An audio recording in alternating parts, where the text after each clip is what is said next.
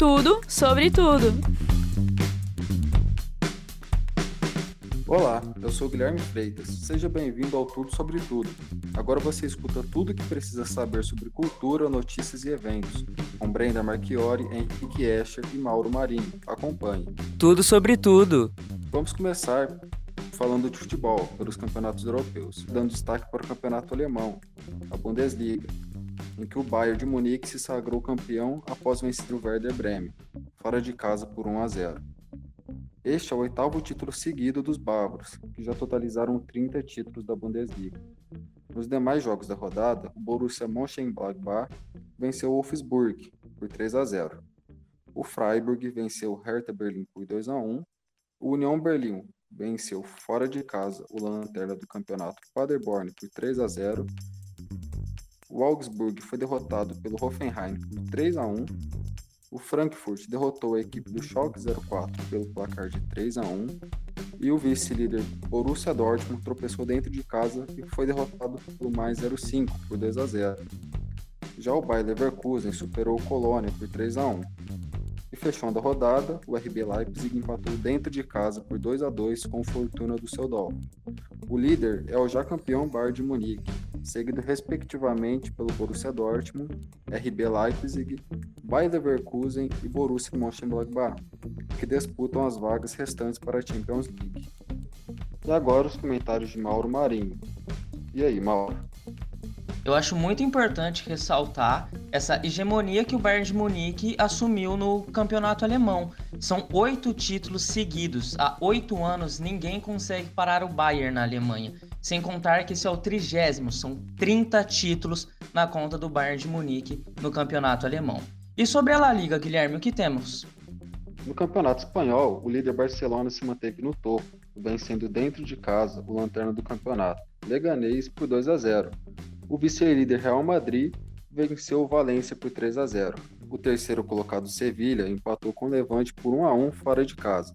Já o quarto colocado Atlético de Madrid goleou o Osasuna por 5 a 0 fora de casa.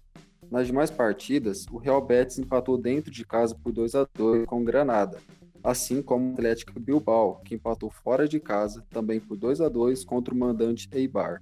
O Vila Real venceu o Mallorca por 1 a 0 e o Getafe empatou sem gols com a equipe catalã, o espanhol.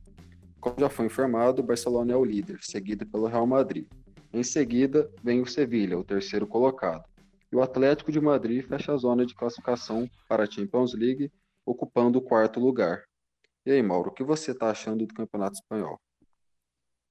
Então, esse ano eu acredito que vai ser como qualquer outro ano na, na La Liga. Uma disputa entre o Barcelona e Real Madrid para ver quem fica com o título.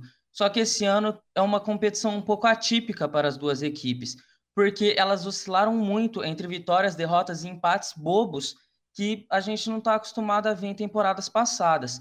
Então acredito que o título vai ficar com a equipe que engrenaram o melhor futebol primeiro nesse retorno pós-pandemia. Bom, seguindo, vamos para a Itália, onde Juventus e Napoli decidiram a final da Copa Itália, no Estádio Olímpico de Roma. Vale lembrar que a partida foi realizada por si. Após empatar em 0 a 0 no tempo regulamentar, as equipes decidiram a partida nos pênaltis, que foi vencida pelo Napoli, por 4 a 2. Dybala e Danilo desperdiçaram as cobranças pela Juventus. Este é o sexto título conquistado da Copa Itália pelo Napoli, que venceu o torneio pela última vez no ano de 2014. A Copa Itália foi o primeiro dos principais torneios do país a retornar após mais de três meses sem futebol, por conta da pandemia do novo coronavírus. A partir do próximo fim de semana será a vez do campeonato italiano recomeçar.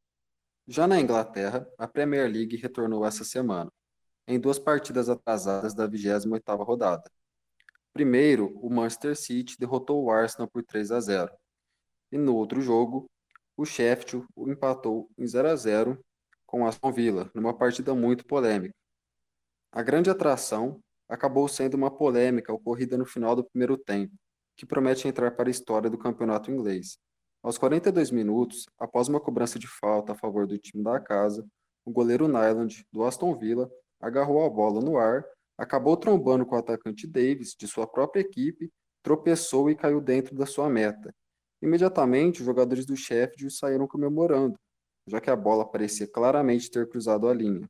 No entanto, o árbitro Michael Oliver sinalizou que seu sensor não apontou o gol e, portanto, o placar seguiu no 0 a 0. Após as imagens divulgadas, que revelaram que a bola entrou, o clube da casa ironizou o erro nas redes sociais. Após as imagens divulgadas que revelaram que a bola entrou, o clube da casa ironizou o erro nas redes sociais. A empresa responsável pela tecnologia que revela se a bola entrou ou não admitiu o erro. Vale lembrar que o Liverpool lidera o campeonato, o Manchester City vem logo atrás.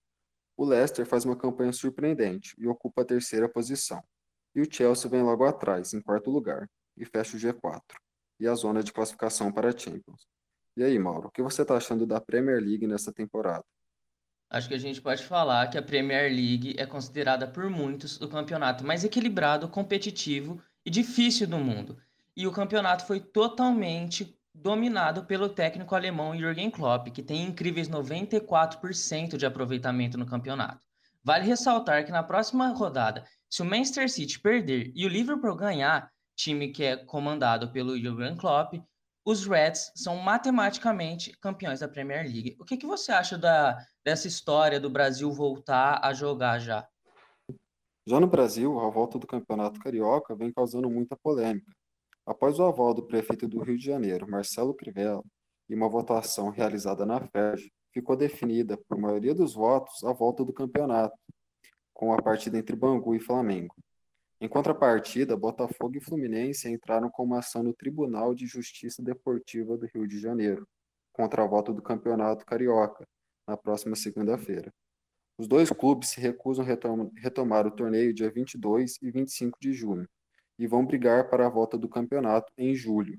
O presidente do Botafogo, Nelson Mufarege, e os advogados do clube pedem para que as últimas duas rodadas da Taça Rio sejam disputadas nos dias 1 e 4 de julho.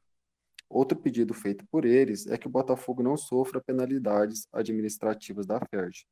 Já o Fluminense havia anunciado que entraria na justiça após a decisão, e segundo seu presidente, Mário Bittencourt, o time não vai a campo nas datas marcadas pela federação. Porém, na noite desta quinta-feira, foi informado que a ação de Botafogo e Fluminense para o adiamento dos seus jogos no dia 22 e 25 de junho para 1 e 4 de julho foi negada pelo Tribunal de Justiça Deportiva do Rio de Janeiro. Com isso, a tabela do Campeonato Carioca está mantida. Os clubes vão recorrer ao Supremo Tribunal de Justiça Desportiva. A postura dos dois clubes se mantém a mesma, dependente da decisão do tribunal. Os dois não admitem o jogo na segunda-feira, já que não reiniciaram os treinos presenciais, junto ao restante das equipes. O Botafogo volta no sábado e o Fluminense na sexta-feira. Mauro, o que você acha da volta do campeonato carioca nesse momento? Eu acho, primeiro, muita irresponsabilidade da Federação do Rio de Janeiro, principalmente por usar o argumento que o campeonato italiano, o campeonato espanhol voltaram, porque eu acho muito importante lembrar que a Espanha voltou com o futebol 69 dias após o pico da, de mortes no país, e a Itália voltou após 76 dias enquanto o Rio de Janeiro, o futebol está voltando após 15 dias do pico de morte, ou seja, estamos no meio do pico de morte. Até o próprio meio-campista japonês do Botafogo, o Honda, disse que não faz sentido voltar ao futebol enquanto as mortes estão crescendo. Tudo sobre tudo. Futebol é um dos meios de entretenimento mais consumidos no mundo, mas não é o único. Temos cinemas, peças teatrais, shows e etc. E todos esses, por conta da pandemia de coronavírus, os estabelecimentos tiveram que ser fechados. Então, para arranjar uma solução que seja possível e aceitável nesse tempo de quarentena, diversos lugares estão tomando a iniciativa de inserir o sistema de drive-in nas cidades para manter o entretenimento das pessoas. O que consiste drive-in? É nada mais, nada menos que uma atração que é vista de dentro do carro, fazendo assim com que as pessoas não tenham contato com as demais prevenindo o contágio e proliferação da doença. Mas mesmo de dentro do carro, os eventos drive-ins seguem com medidas de segurança, como apenas uma pessoa por vez poderá utilizar o banheiro, e abrir a porta do carro só é permitido nessa situação. E antes de ir ao banheiro, a pessoa precisa sinalizar ligando o pisca-alerta para que um funcionário vá até o carro para avisar que o banheiro está livre. Os espectadores levam os alimentos e bebidas por conta própria, ou podem adquirir no início da programação, onde virá dentro de uma sacola com os produtos higienizados. O drive-in, que está mais famoso no momento e com mais opções, é o drive-in cinema. Algumas cidades já fizeram shows musicais, mas o mais comum é encontrar o que reprisam os filmes que, quando lançados de maneira convencional nas salas de cinema, foram campeões de bilheteria e aclamados pela crítica. Então, drive-in é uma ótima escolha para quem quer matar a saudade de assistir um filme na telona e continuar se mantendo em segurança. Nossa, mas quem diria, hein, Brenda? O cinema drive-in voltou. Eu tenho certeza que você tem mais informações sobre isso. Várias cidades brasileiras adotaram cinemas drive-in tão famosos nas décadas de 40 e 50. As exibições de filmes clássicos e grandes sucessos de bilheteria estão esgotando os ingressos das exibições ao ar livre. Alguns lugares pretendem realizar sessões extras devido à grande demanda do público. Pelo menos enquanto durar a pandemia, o Cine Drive-In parece ser promissor e uma ótima alternativa para o setor de entretenimento. Tudo sobre tudo. Apesar da pandemia mundial de coronavírus, o Festival de Cinema de Veneza ocorrerá conforme planejado, no início de setembro de 2020, indo na contramão dos demais festivais de cinema que decidiram cancelar seus eventos. O Festival de Cinema da cidade italiana é o mais antigo do mundo e realizará sua 77ª edição este ano. Devido à interrupção da indústria cinematográfica em todo o mundo para limitar a propagação do novo vírus, o festival provavelmente contará com a exibição de um número reduzido de filmes nesta edição. Falando sobre os eventos que sofreram modificações este ano, a Academia Britânica de Artes de Cinema e Televisão anunciou que o BAFTA 2021 vai ser adiado para o dia 11 de abril por causa da pandemia do novo coronavírus. A Academia de Hollywood divulgou que o Oscar também teve sua data remarcada no ano que vem. O BAFTA é a principal premiação de cinema britânico e normalmente antecede a premiação do Oscar. Contudo, devido à pandemia, as duas premiações foram remarcadas para o mesmo mês, em abril de 2021. A Academia de Artes e Ciências Cinematográficas de Hollywood anunciou que o Oscar 2021 foi adiado para o dia 25 de abril. A data anterior estava prevista para o dia 28 de fevereiro do próximo ano. A organização do evento também afirmou que filmes que estreiam até o dia 28 de fevereiro de 2021 poderão concorrer à 93ª edição. No final de abril, foi anunciado que filmes exibidos em plataformas digitais também poderiam concorrer ao Oscar por causa do atual contexto de pandemia. Outra novidade anunciada pela organização do Oscar é que a partir de 2022, a categoria principal da premiação, Melhor Filme, vai passar a ter sempre 10 indicados. A mudança faz parte da adoção de uma série de medidas que visam aumentar a diversidade e a inclusão na indústria cinematográfica. A Academia de Artes e Ciências Cinematográficas dos Estados Unidos formará também um grupo para desenvolver diretrizes que os cineastas terão que cumprir para que seus trabalhos sejam candidatos às estatuetas. Essas novas regras, contudo, não se aplicarão a filmes concorrendo ao Oscar na cerimônia de 2021. O Festival Internacional de Cinema de Cannes descartou qualquer possibilidade de realizar a 73ª edição do festival em sua forma física. As obras que seriam exibidas no festival serão redistribuídas para serem exibidas em outros festivais que acontecerão no segundo semestre de 2020. Os trabalhos que seriam exibidos em Cannes este ano devem ser apresentados em festivais como os de Toronto, Dalville, Angoulême, San Sebastian, Nova York e Busan. Em abril, novas datas para o festival que aconteceria em maio chegaram a ser consideradas devido à pandemia.